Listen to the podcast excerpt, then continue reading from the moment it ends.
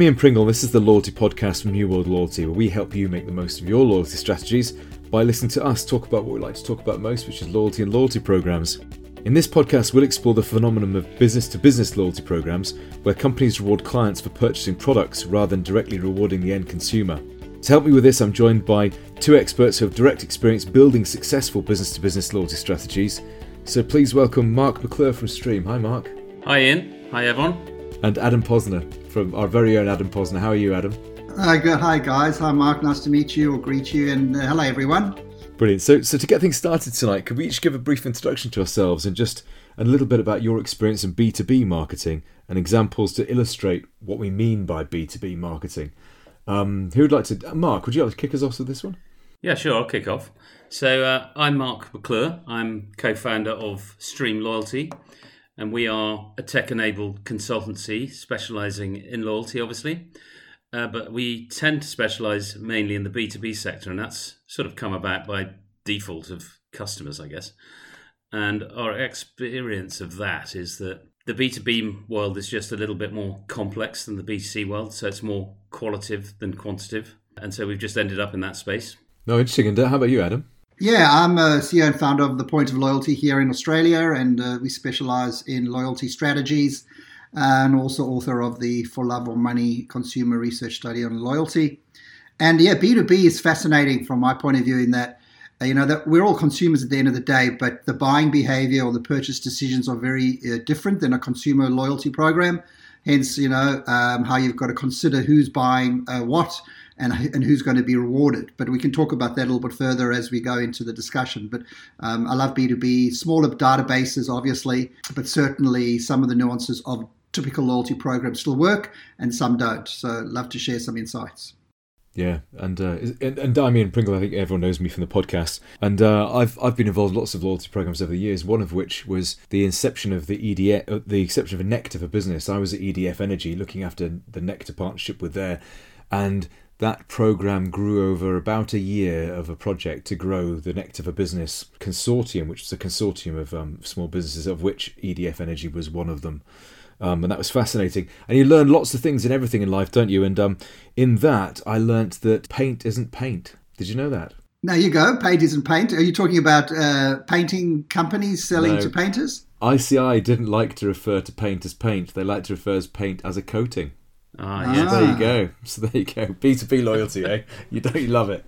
and it's fascinating because um, I worked on a B two B program for a painting company. They didn't call it coating, but uh, a very a worldwide uh, brand, and you know how they built um, accredited painters and how they tried to nurture their painters through training and education. And they actually called it a loyalty program, but there was a lot of uh, you know different elements in terms of what they're rewarding them to understand their product. So there's a lot of educational loyalty benefits.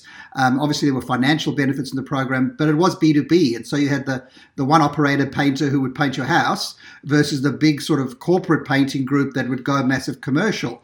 So they had to work out how to structure their program for their accredited painters based on a one a one man show uh, versus uh, you know a group of 100 painters belonging to a corporate. So that was a really interesting insight. So Adam, I agree. I couldn't agree more. Well, two things that you said. First of all, I think what we forget is that in B two B, ultimately at the end of the day, we're all consumers. So mm-hmm. We leave our B2B jobs or your B2B customers leave their jobs and they are ultimately consumers at the end of the day. So a lot of techniques from B2C are transferable into into B2B. But there's also a large chunk of uh, of when we have a we have similar clients who we we describe them as B to small b. So you are dealing sometimes with sole traders, one man bands, running a program where at one level you're talking to an individual, but in another level you're talking to a business and that then brings in all the complexities that make B2B so much more complex than B2C. So, okay, you have tiers in B2C, but in B2B, you've literally got different audiences, different levels of seniority, different buying decisions, different redemption restrictions, you know, regulatory environments that don't allow certain things. Who are you talking to? Is it the the owner or the orderer? And you know so much more complexity that goes within B2B. That's certainly what I found. Um, I mean, the three of us on this call, our energy needs are probably not that different from each other. You know, so especially when I was working for an energy company at the time, is you know, three of us we, we probably use similar amounts of gas, electricity, really. Whereas if you take small to medium sized businesses, their needs and and are vastly different from each other, from sector to sector, and even for for sizes of organisations within that sector. Is that what you mean, Mark? I mean, it's that they're really peculiar. Yes, but it can it, it can yeah within a within a marketplace you can literally, as Adam was saying, be talking to Uh, to take your you know, we deal we deal in the in the in the building products trade and the plumbing and heating world. And sometimes you're literally dealing with a bathroom installer or a plumber. And at the other extreme you're dealing with somebody who's got multiple chains of businesses who's got very different drivers. So even just in that one same program you've got a very different audience yeah, and you've even got some nuances where um, you've got the employee who's part of the, the, the program earning benefits for their owner. and we've often had, well, you know, so they would go and buy uh, uh, uh, something and then they would earn points from their purchases, but ultimately it goes up into a pool of points. And the owner of the business then decides, well, how, how do I use those points? Do I go and buy my TV for myself and my wife, or do I buy office goods? You know, do I use transfer those points into uh, stationery and office goods, you know, that we can all benefit from as a business? So you've even got those uh, nuances internally inside a business as to the person who's earning them and the person who's redeeming them. Yeah, yeah. And that's often to do with the regulatory environment too. You know, because yeah. in the UK, it's to do with who actually owns the business. You can, you can, yeah. if, if if you're a sole trader and own the business, you can take the benefits. Whereas if you're not, it's a benefit in kind of being an employee. And there's all these complexity. Is that not right, Mark? Is that is that how it works? Yes, and uh, we are often talking to people who have to consider the tax implications of doing something for both uh, both the, uh, a customer but also internal staff. So interesting, and we'll come on to talk to that about this later. But I, uh, we we find that we run programs where you're actually talking B two B, both to an external audience, but also you're trying to engender a culture of loyalty in an organisation, and sometimes that involves um, incentivizing and motivating and creating internal loyalty to get the program really embedded. And actually, arguably, the most successful companies in the B2B loyalty space are ones where they have a culture of loyalty that stems right from the top all the way through the business and they actually have internal loyalty programs where they're motivating their staff to get loyalty embedded so that it becomes a, a, effectively a part of the culture. And once you've got it as part of the culture boy does that emanate out to your customers. And do you hmm. mean mean rewards as part of your culture or do you, do you mean customer service and customer empathy and uh, both actually. So you can actually motivate it, it is possible to motivate loyalty and run internal incentives. For example, for if it's important to the business to get people signed up to a loyalty program and and and earning and redeeming and engaged with the business, then it therefore, by the same token, is important to the business that it incentivizes the staff to go and help do that. So you don't just assume that all your staff will do something as part of their job Mm. And that's why we see bonus structures and incentives and sales incentives put in place. So it's just a part of that. So you can actually start to reward internal loyalty and engagement with a loyalty program and incentivizing the way that you you get it embedded in in both your uh, staff and then outward into your customers. Does that make sense? That makes perfect sense. In fact, we when yeah. we were discussing the, the, the staff in you know B two C um, programs, often best practices to reward your cust- your your colleagues with that same currency so you so you can engender the behavior engender the understanding of the program and and a, and a love of the currency and all that you know? Yeah and it, uh, i mean one of the things that we do see going wrong quite often is that loyalty really should be something that's central to the organization but in b2b you do often see emanating out of marketing. So marketing are used to running campaigns and i'll talk about how we sort of in, embed that in as part of our software but what you will tend to find is that if you haven't got an engaged workforce across the business, I mean, and any marketing director who's listening to this will, will certainly get on board with this, where your sales force undermine all your efforts in marketing because they're not on board with what you're not on the same page. Mm. So if you haven't got your sales force embedded in your loyalty program, they can undermine it very, very quickly. No, interesting, interesting. Um, so, so we talked about the key differences between B two B and B two C. What do we think the key challenges are? I mean, we've touched on some of them there. So we talked about scale, Adam. You know, because we're talking about hundreds or thousands of customers, not millions of customers here. Yeah, and I think that's number one. You know, so you know, in Australia, I'm currently working on an electrical contractor uh, loyalty program, and um, you know, we're not talking we're talking fifteen thousand uh, customers. So you know, the, the, you know, segmentation is got to be very, very carefully thought through because there are some very big, you know, uh, big corporate purchases and versus back to the, the the smaller shops. So you've got to really look at your value segmentation and also the purchase behavior is another nuance here. And it, you know, in some consumer loyalty programs where the frequency is high, in some B two B programs the frequency isn't high, but the purchase item or the purchase value is very high. So you've really got to think through the structure of your program based on the purchase behaviors. A little bit more nuanced, I think, in B two B than in consumer. Um, and a lesson learned for me in this in this current client is really to get them to understand the buying behavior and the segmentation before we get into what we're going to reward them with and, and what behavior changes we want. Um, so that's to me a, a big a big uh, lesson for B two B is understanding the segments um, and the value and the and the valuation. And then the other one we talked about, of course, was diverse needs. So we covered that off. But I think there's then the the mark when you were talking about Mark is reaching the decision maker, because who actually makes the buying decision and who actually consumes the the product in B to C, in B two B isn't always that obvious, is it? About who who are you influencing? No, no. I mean, to to give you an extreme, you can sometimes have a situation where I am your supplier and I've been mandated, you've been mandated to use me. So actually, I don't really like you. I mean, it's extreme, but I actually don't really like working with you. So you try you try and put a loyalty program in place. I'm I'm a begrudging customer because p- procurement have put you into a situation with me where I have to use you. I mean that's an extreme, but it's quite a thought that you you've got a loyalty program and all the rules that exist in the consumer world on that perspective completely change because a, the customer might not like you, he might be mandated to use you. B, he might not have chosen you. Uh, C, you might have a relationship going with uh, with, a, with at the other end of the extreme where you've got you've got somebody who's worked out that the person doing the ordering I can target and I can actually maybe influence them to buy more from me, but that's not actually the company's goals.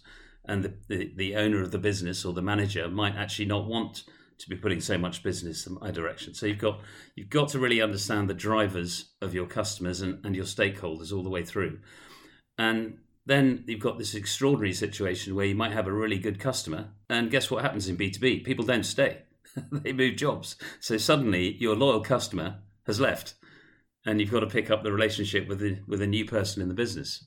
Hmm. So it's a very bizarre. It's it has it has a lot of bizarre nuances B2B that just don't exist in the consumer space where you are dealing with an individual and having a relationship that's personalized.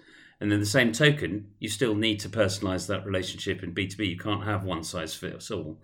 So where you said, Adam, it's it's all about scale. Actually, I would say that B2B is is not so much about scale. You know, the big mm. consumer programs have millions of members and you can have a bit of a one size fits all yeah, then you get into the airline tiering where I might reward my slightly higher value customers. But the offering is quite quite generic and steps up a bit as you go up the tiers. Whereas in B2B, you have to start with knowing that you've actually you can't have one size fits all because mm. every business has different customers who are already segmented from day one. They've been with the business a long time. So you've got your classic Pareto of high value customers and then your long tail. And so mm. you've got different drivers, which is how do I keep my VIPs? I can't necessarily make them do anymore, but they're really important to me. And then how can I grow the middle of my tail, or as much as my tail as possible? How can I grow those? And then how can I use both of those audiences to refer me more?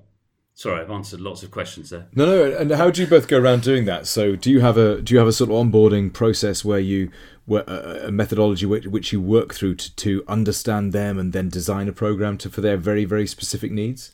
Yeah, well, I I think that strategically uh, the process is the same as when I do a B two C. I mean, you've still got the what I call the seven zones of a, of a program. Fundamentally, understanding the business's objectives. So I go through quickly the seven zones. What you know, obviously not quickly with a client, but really understanding what they're trying to achieve uh, from their objectives, retention, advocacy, growth, whatever the fundamentals are in, in DACA B2C. Then we get into really, to your point, Mark, understanding their audience. And I don't talk, uh, didn't necessarily mean scale, but I understand that you know the segmentation and the buying behavior you want to change, and then the program structure really then it's built accordingly, you know, um, and it doesn't have to be a points program. We all know that points isn't the answers to everything.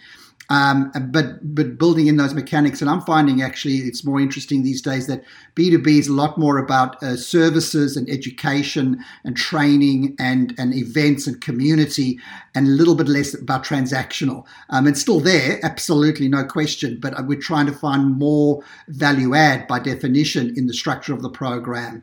Um, and then it gets to your your area, Mark, which is the technology, the data, the enablement, which you know, I know it's different. You've got to understand the marketing team and who's looking after and the data piece and, and all of that. But the fundamentals, the actual strategic fundamentals are the same. But I think it's when you lift the bonnet, as you said, and get into the detail, it actually gets a little bit more trickier.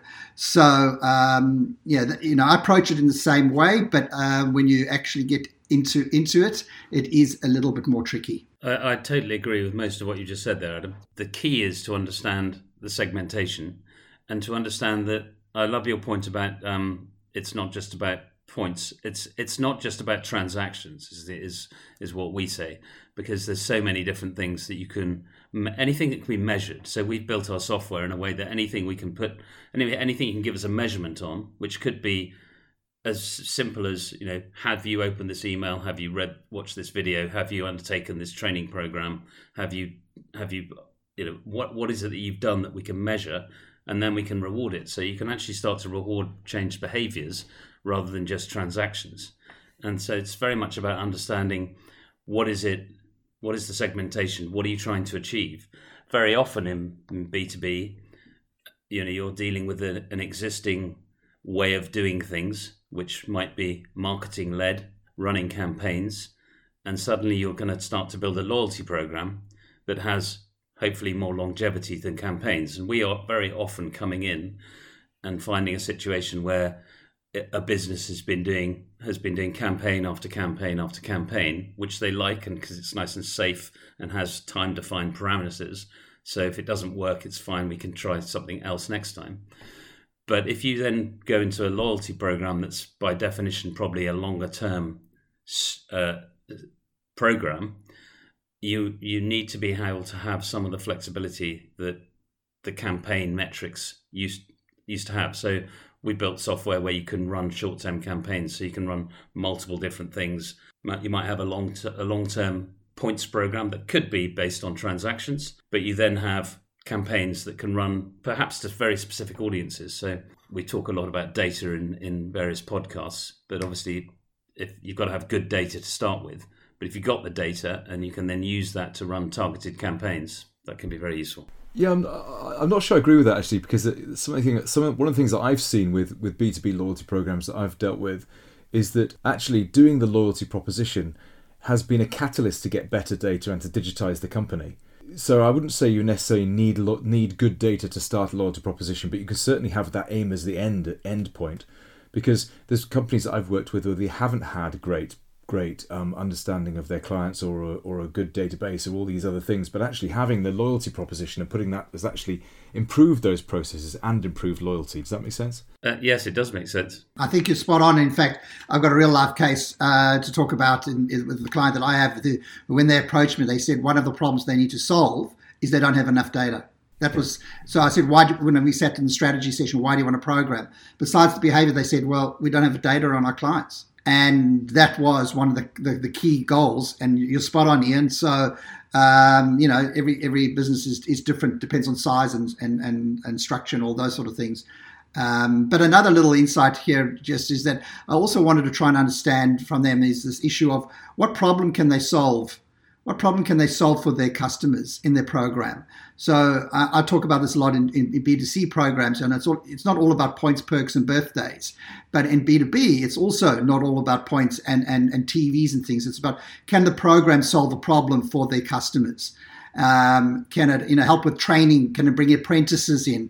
Can it? There's, there's so much more depth in building a loyalty structure and a program um, when you think about the problem you can solve rather than the points or the perks to give. Yeah, that's a good point. So, can you move on to where you've seen it work best? So, can you each give an example of where you think you know that and uh, taking to the point that they're all different but where have you seen someone who's who's really implemented a strategy we think that's actually adding value to the bottom line yeah i'd say places where it works best is where you do have a high frequency of transactions or a high frequency of interactions. It works very well where there's highly competitive marketplaces. It works extremely well, as I've said already, where you've got a good culture of loyalty that stretches or a good culture of customer service to start with, uh, and a good culture of looking after customers, so that you can actually get that engagement across the company.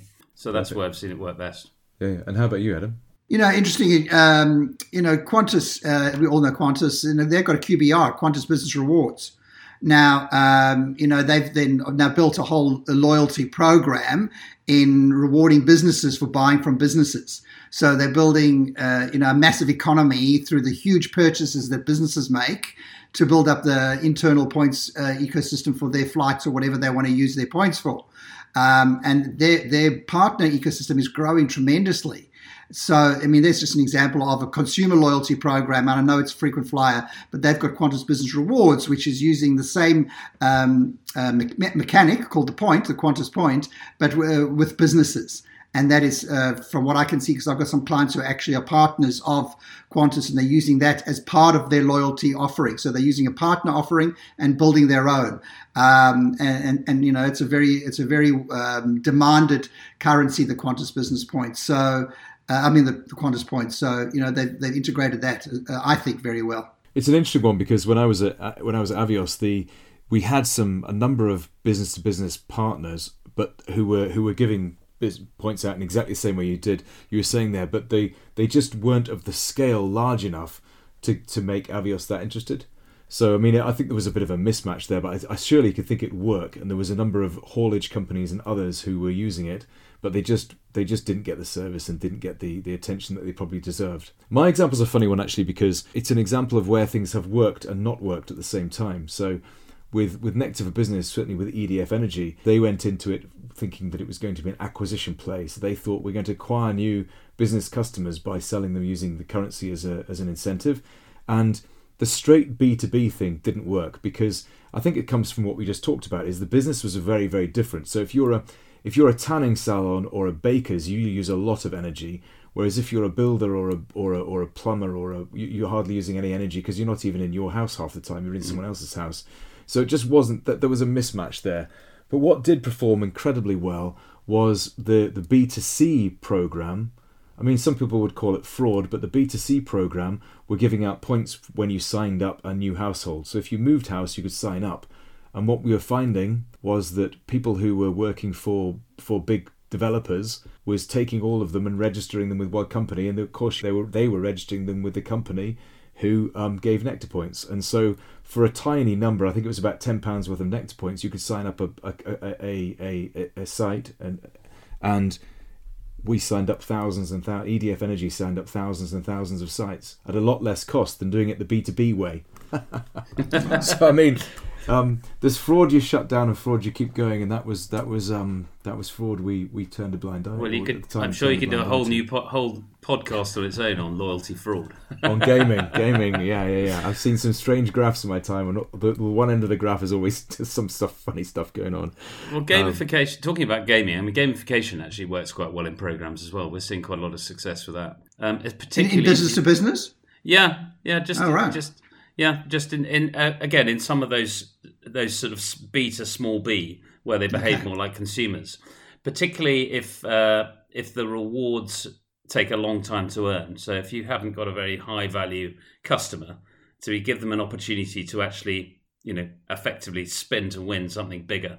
So instead of earning something that's of minimal value, uh, they get the opportunity and that that just that just encourages them to to join in. But I also just wanted to go back to one of your points, Ian, about when you said I disagree that, that you know some companies you're taking them on a digital journey. It's been very interesting in the in the trade sector, which is and there are plenty of plenty of these sectors where it's a very old-fashioned face-to-face turn up at a counter. I, I interact with you face to face. Okay, a little bit of that has changed in the last 18 months, admittedly. But those companies, you literally can use loyalty to take them on a digital transformation journey because they've struggled to get e commerce to work because people are used to their old habits of turning up. And yet, if you encourage them to go, if you if you set up a loyalty scheme and say, well, in order to participate, I need you to go online, suddenly they go, "Oh, that's fine. I do that in my in other things in life. I can't book an airline ticket without going online." So you can take them using some consumer techniques to get them online, and then that can actually bizarrely help the business on a, on the start of a digital transformation journey. And we have evidence. We we've done that a couple of times. It's it's been quite it's been quite interesting that you lose you sort of reverse the loyalty program into digitally transforming the business. Yeah, because because you know loyalty. The best parts of loyalty marketing are understanding customers, getting data in, understanding what there's. You know that's the engine room for most good practice within a company. Mm. Often mm. comes from from that. You get those fundamentals right. You, you you're cooking on gas. You know. Mm. Um, so what would what would our three? If you had three pieces of advice to give someone setting out. So these are companies setting out. They've not be to business to business, but they've not had a loyalty program before. What what, what would your three pieces of advice be? Who wants to start? I'll go. I'll go. I've got three, and I've, I've, sort of pontificated about one of them in the earlier part of this podcast, which is I start off with what problem can you solve? So, you know, both internally in your business, what problem do you want to solve with your program? And we've spoken about data and digital transformation, but what problem do you want to solve in your customers' uh, businesses with your program? So that's the strategic piece of advice. Start with a problem and see if you can solve that uh, as, as the beginning point. I think too, what Mark's talking about as well is this really number two is understanding the buying behavior and the segmentation. Cannot emphasize that enough as a piece of advice, and and really looking at you know the big massive buying uh, business versus you know the one man show and trying to uh, overcome the, the that challenge. And number three, um, I think Mark's uh, highlighted that a lot, which is your, the policies and procedures uh, is a piece of advice. Is be really clear on policies and procedures with regards to where the rewards go and who gets them and what happens. Because that, uh, if you forget that, um, you could get into a bit of a mess. So those are my three pieces of advice. Well, I agree with all those, Adam, but I'm going to add three more. oh, good. um, mine would be similar to yours in that you know understand understand your customers and the segmentation, and whilst you know realize that you've got a very complex audience. So one size can't fit all. So you therefore need to tailor your program to fit the people. So if you set off with something that's a, a vanilla one one style program it won't work. However having said that the flip side of that is start simple.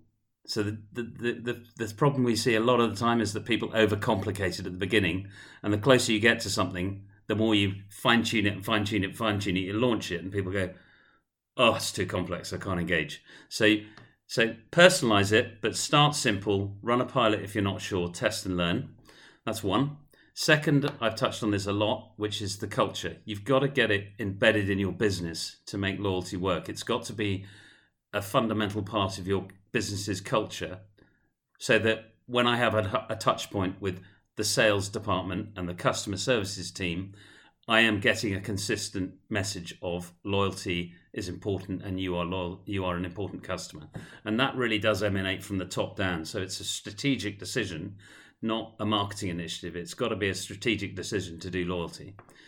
And then the third thing, which I haven't really touched on, which is just some data from our our, camp, our, our programs, is that once you've got something embedded, encourage engagement in it. So encourage frequent redemptions is probably one of the things that has been most successful in the programs we've run. And you know, data shows on average with our with our programs that customers who redeem, i.e., are engaged, will spend nearly three times more on average. Now that may make sense to a certain degree that you've got an engaged your engaged customers are going to be your more loyal ones. But the fact that you've got them engaged and regularly redeeming and they can see the value of the program, and that could be redeeming for goods, redeeming for training, whatever whatever is in your mix. Just to summarize those, personalize the personalize the experience, but don't overcomplicate it at the beginning. Make sure that loyalty is within your culture, and then encourage engagement and frequent interaction. Well, perfect. Well, thanks so much for those, Mark. So, thank you very much to Mark McClure from Stream. Thanks, guys, and um, thanks, thanks, Ian, and thanks, Adam, and thanks, listeners. Thanks, Adam, and uh, And Cheers. if you like this podcast, please like, share, or comment using the hashtag Loyalty Podcast. And thank you for listening, and uh, goodbye.